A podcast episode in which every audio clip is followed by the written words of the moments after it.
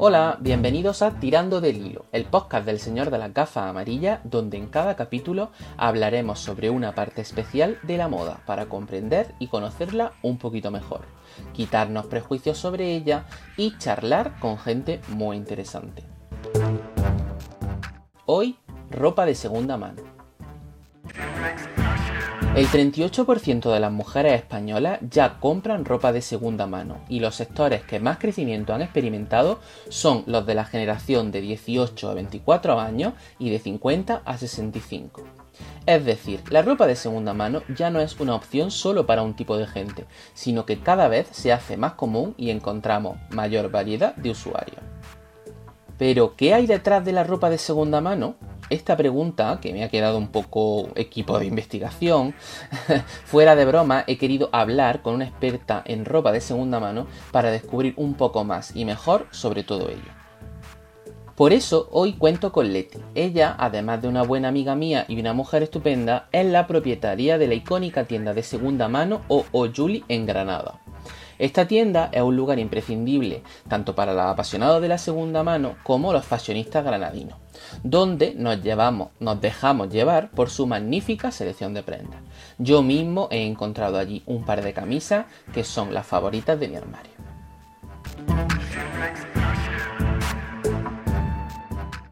Hola Leti, ¿qué tal? Hola, ¿qué tal? ¿Cómo estás? Muy bien, ¿y tú? Muy bien, con muchas ganas de hablar contigo que, que hace 10 años que empezamos los dos. Efectivamente. Y me hacía mucha ilusión. Aquí estamos conmemorando eso, tanto tu, inicio en la tienda en Julie, allí un referente en Granada, como mi inicio de blogger.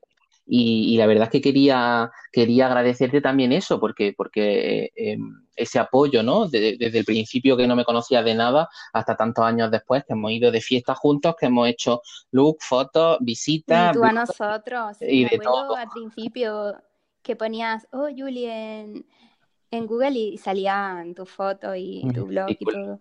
Sí, muy bien. Pues hoy estamos aquí un poco para que la gente em, conozca un poco más en profundidad cómo se, trabaja ¿no? con, ropa de segunda mano, que es un sector súper importante en el mundo de la moda y cada vez más, gracias al destino que nos estamos concienciando y que, y que valoramos más la economía circular y más y demás. Y, y, la verdad es que hay muchas dudas. Entonces digo, yo tengo que preguntarle a mi amiga Leti un montón de cosas. ¿Te parece que mm. empecemos con las preguntas? Claro que sí.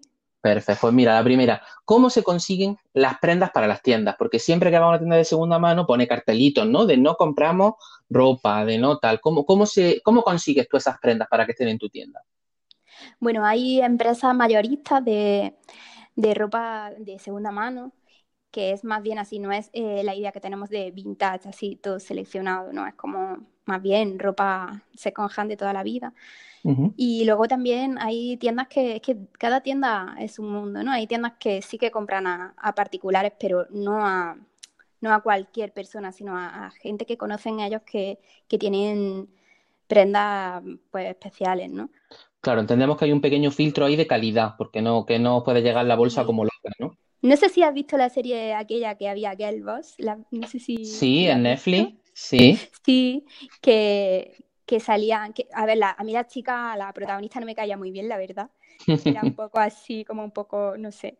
Pero, pero sí que estaba muy guay cuando iba a la subasta y, y ese rollo y me, me, gustaba un montón, me gustó mucho verla por eso. Y eso se da en la vida real. yo no voy a subastas, pero sí que voy a mercadillos y voy a mercadillos pues por toda Europa, voy buscando los mercadillos, es como mi pasión de siempre, los mercadillos, y de ahí sí que saco un montón de, de piezas súper bonitas. Es decir, que seleccionas tú, digamos, personalmente, ¿no? Yo lo selecciono todo porque, también porque me gusta, de siempre. Me gusta, soy la típica que, me encanta rebuscar.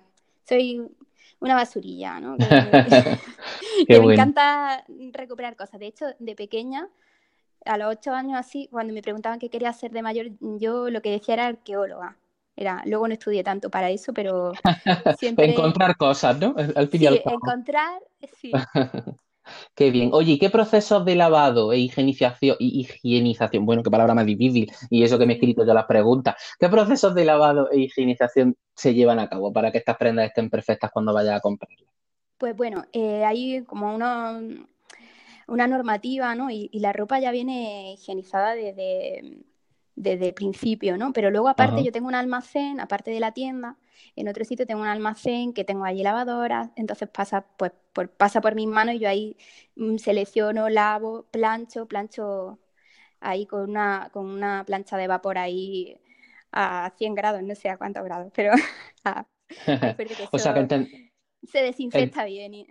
Ah, eso te iba a decir, que pasa como un doble filtro, ¿no? Primero el, oficial, que eso supongo que estará registrado por, por el gobierno y por demás de, higienización de productos, y luego por tuyo personal, ya entiendo que dependiendo de cada prenda lo que necesite, ¿no? Sí, sí, sí. Muy bien. Y luego. Normalmente la ropa viene en, buen estado, pero, pero bueno, eso luego siempre hay cositas y antes de, seleccionar lo que llevo a la tienda, pues sí que le, doy ahí, o lavo, plancho, lo que haga falta. Y luego, a mí me ha sorprendido mucho que, prendas de segunda mano, ¿no? Eh, el, el, bajo coste que tienen, entre comillas, en comparación con, digamos, esas mismas prendas eh, dada el, cuando las compras originales, ¿no? Como ocurre, por ejemplo, con los vaqueros o con, elementos que sí podemos un poco comparar, porque está claro que cuando tienes una camisa de los 70, pues no puedes saber cuánto costaba, bueno, puedes saberlo, pero no sabes muy bien a cuánto equivaldría hoy o, la inflación y demás, ¿no? Pero sí que es cierto que hay algunos modelos, por ejemplo, de vaqueros que se siguen haciendo y que, y que se ven mucho eh, más baratos en esas tiendas de segunda mano, ¿no? ¿Qué margen de beneficio tienen esas prendas? ¿Dónde está el beneficio de esas prendas? Bueno, yo creo que el margen de beneficio es igual que en una tienda de ropa mm, de primera mano. Yo tengo una amiga que tiene una tienda de ropa y tampoco hay mucha diferencia, una tienda de ropa de, nueva, quiero decir, y tampoco hay mucha diferencia. Porque sobre todo ahora, es que, claro, igual, igual a lo mejor antes, en los 90 y eso, sí que sí que tenía margen, pero ahora con el boom de, de la ropa vintage ya para nosotros ya está caro igualmente. Luego hay que, pues ya te digo, que tratarla, tiene un trabajo y bueno, pues tampoco, no te creas. No, son tan altos como mucha gente pudiera pensar. y bueno, ropa que estaba por ahí perdida, de repente le estás sacando, no, no es tanto, lleva un... No, y además sobre todo la ropa que se vende es ropa que está en súper buen estado, que quiere todo el mundo más bien, que yo todo el rato recibo, cuando subo una foto, porque tengo también tienda online, me subo una, una prenda y tengo como un montón de mensajes y, de gente casi casi se pelean ¿eh? con la ropa. Qué bueno, o sea, que, que no son desechos, ¿no? Que la gente no, piense que la ropa de segunda mano son desechos. no, no y, y, menos ahora, ya hace 10 años todavía había quien podía pensar eso, pero ha cambiado mucho todo y ahora y la gente está muy, muy enamorada del vintage. Pues mira, eso, esa era una pregunta que tenía aquí preparada, que es que si crees que la ropa de segunda mano ha superado ese estigma social, porque eh, mucha gente la asocia, ¿no? A, eh, pues igual que de mi hermano pequeño, mayor, se le quedaba pequeña la sudadera, me la quedo yo, pues ahora de repente eh, voy a la tienda de segunda mano. Eso ya está superado, ¿no? Claro, mm, también te digo que eso sobre todo pasaba en España, ¿eh? porque eh, fuera de España hay una gran tradición, sobre todo en Reino Unido o en países como Holanda, Bélgica, hay una gran tradición de tiendas de segunda mano. Pero en España es verdad que llegó más tarde, como todo, y pues eso, sobre todo debido a, pues, a, la dictadura y tal. Al final, como que este país ha, ido un poquito detrás. Sí. Em, y, y sí que antes sí que podía haber ese estigma, pero creo que hace ya mucho que no. Y sobre todo creo que las revistas de moda han influido bastante. Ahora, pues yo creo que, que se valora sobre todo la sostenibilidad, se valora también el que sean prendas exclusivas, ¿no? Que, que solamente puedes tener tú y lucirlas tú. Y creo que ya ha cambiado eso.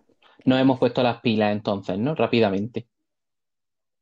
para, para, para adaptarlo a nuestro armario sobre todo en estos últimos años se ha normalizado el uso y, se, le ha dado un valor, ¿no? Como, como el de la herencia, ¿no? De, como el que hereda algo valioso. Ajá. Y luego, cuéntame alguna, ¿cómo, ¿cómo valoran los consumidores cuando encuentran estas gangas? ¿Qué os dicen cuando compran, bueno, gangas mm, no tanto por, por eh, sino mm. esa, eh, por barato. Exacto, por barato, sino por, por, especial, ¿no? Yo de hecho recuerdo una anécdota muy curiosa en la que yo encontré una camisa mosquino en tu, en tu tienda y es de las que más feliz me ha hecho porque era además era, era antigua y, y, del momento en el que Mosquino tenía más éxito, una colección icónica y, me hizo mucha ilusión, ¿no? ¿Qué, qué, qué te comentan tus usuarios, tus, tus compradores? Bueno, tengo gente muy amante de la moda, muy fashionistas, ¿no? Que le llaman, pero, pero luego yo creo que casi todos mis clientes son, eh, consumen este tipo de ropa sobre todo como una filosofía de vida, ¿no? Es como que valoran el consumo responsable. Entonces, primero eso, pero luego es verdad que también, pues el hecho de llevarse, de, de llevarse una prenda única, para los que nos gusta tanto la moda, pues es un aliciente. Me dicen que les recuerdan a pues eso, a las fotos que veían cuando eran pequeños o adolescentes, ¿no? Las fotos de, pues de, yo qué sé, por ponerte un ejemplo, no sé, de las supermodelos de los 90, ¿no? Como, o incluso que les recuerdan a, a las fotos de su familia, de que ven en su casa, ¿no? A la ropa que llevaban pues sus tías, sus madres. Ah, y es muy divertido. Qué curioso, o sea, que va gente buscando replicar un poco el, eh, los looks pasados, ¿no? O sea, con, con referentes clásicos intentando rememorarlos. Sí, sí, sí. Bueno, ahora lo que está guay es mezclarlo todo, ¿no? Pero sí, sí, quizás hemos pasado desde cuando empezamos tú y yo que, que era como un, revival ahí de mm, nostálgico, ¿no? Como que eso un poco se superó a lo largo de estos 10 años y ahora está como más, más normal, ¿no? El uso más aceptado y ya es como que se mezcla la ropa mm, de primera mano con la de segunda y, el mix ese es lo que... que guay, que está, que está claro, como dentro de la ruta ¿no? de tienda ya no hace la ruta de segunda mano o la ruta de normal, ¿no? Sino que cuando la Sí, yo creo que está ya todo y es lo guay y lo divertido, que ya no es de, de unos frikis como a lo mejor hace 20 años, ¿no? Ahora el, y es muy importante, como, como has dicho antes, ¿no? toda la parte un poco de conciencia, que no nos olvidemos que esto, como tú misma decías, además de toda la parte estética, está la parte consciente, ¿no? ¿Cómo crees tú em, que la gente podría concienciarse un poquito más de que esta moda ya no es solo por estética, sino por ética? Tú que la trabajas todos, todos los días. Yo creo que informándose un poco más sobre sostenibilidad, medio ambiente, bueno, creo que a día de hoy y más después de todo esto que estamos pasando, creo que es imposible ya mirar hacia otro lado. Creo que la moda ya ha tenido que aceptar su, su nuevo papel en relación con, con, el mundo en el que vivimos y tanto en, en lo humano como en, en, lo ecológico, ¿no? Y, no creo que haya ya muchas muchas dudas sobre, sobre el reciclaje, ya muchas marcas lo están casi todas las marcas importantes lo están haciendo, están usando materiales reciclados. Y, y bueno, yo por eso me, alegro un montón, porque yo una de las cosas por las que me dedico a esto es por conciencia Me parece súper interesante porque yo pienso exactamente como tú, que ya no podemos seguir mirando a otro lado y, y el sector de la moda también tiene que, que valorar todo esto. Y ya por último, sí que es cierto que suelo preguntar alguna anécdota que te haya emocionado sobre tu trabajo, que haya sido curiosa, que nos cuentes un poco desde dentro, algo, algo que, te haya divertido ¿no? de, tu trabajo. Bueno, tengo muchas porque son muchos años, pero, pero siempre me acuerdo de, la vez que casi vendo un, traje de Chanel a 20 euros, porque la verdad es que fue, yo voy así siempre como muy rápido mirando la ropa ya. Y, la verdad es que lo hice así, lo, miré así muy rápido y pensé que era una imitación. Bueno, el típico traje de, que puede ser de, cualquier marca actual que, no sé, que no lo, no me di cuenta de la etiqueta, no me fijé en la etiqueta y entonces lo puse en la tienda a, a 19, a 19 euros. Y entonces me acuerdo que me fui ese día a comprar algo a la calle y me escribió mi novio que estaba, que lo dejé ahí cinco minutos y me dice, ¿tú qué haces vendiendo chanales a 20 euros? Y yo, ¿qué? Y entonces volví y me lo enseñó y tenía, era precioso y, con una etiqueta gigante que ponía Chanel. Y, me quedé como, oh Dios mío, eh, casi lo vendo. Ah, mira, por suerte no lo vio ningún cliente, ¿no? Era, fue tu chico el que se dio cuenta.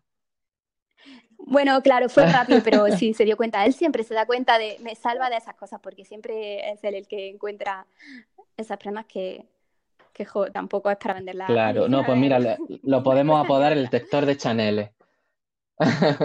Sí, sí, sí, siempre se encuentra el, las marcas yo y como más rápido y así que algún día podéis comprar en mi tienda algo así de, firma seguro porque y bueno, y luego también tengo la anécdota de, ah, es verdad, para la, su última gira del mal del mal querer estuvo usando un, cinturón de, de la tienda en, un montón de conciertos y me hizo un montón Pues sí, porque además sabemos siempre que los looks de Rosalía no dejan a la indiferente y que además tienen muchísimo mensaje, ¿no?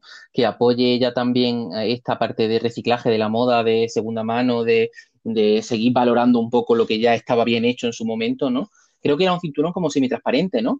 Era un cinturón transparente tipo Versace, no, no tenía marca, creo.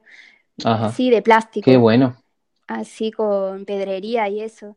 Y mm, yo es que seguía, la seguía a ella antes de que fuera tan famosa, a ella y a su hermana, que es la que se encargaba de, su estilismo.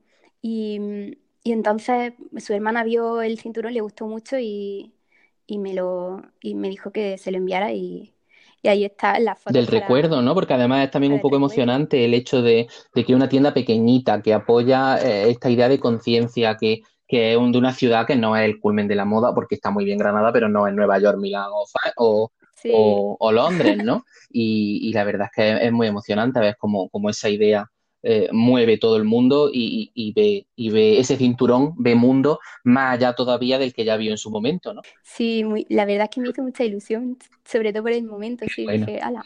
Pues nada, muchísimas gracias, Leti, eh, hemos aprendido muchísimo, yo creo, eh, y, la verdad es que nos da para pensar sobre esto y sobre todo para ser conscientes de lo, todo lo que implica esta ropa de segunda mano. Y nada, de nuevo darte las gracias. Muchas gracias. Muchísimas gracias. Y nada, eh, que espero que, la gente haya, haya disfrutado este podcast y, nos vemos en el siguiente.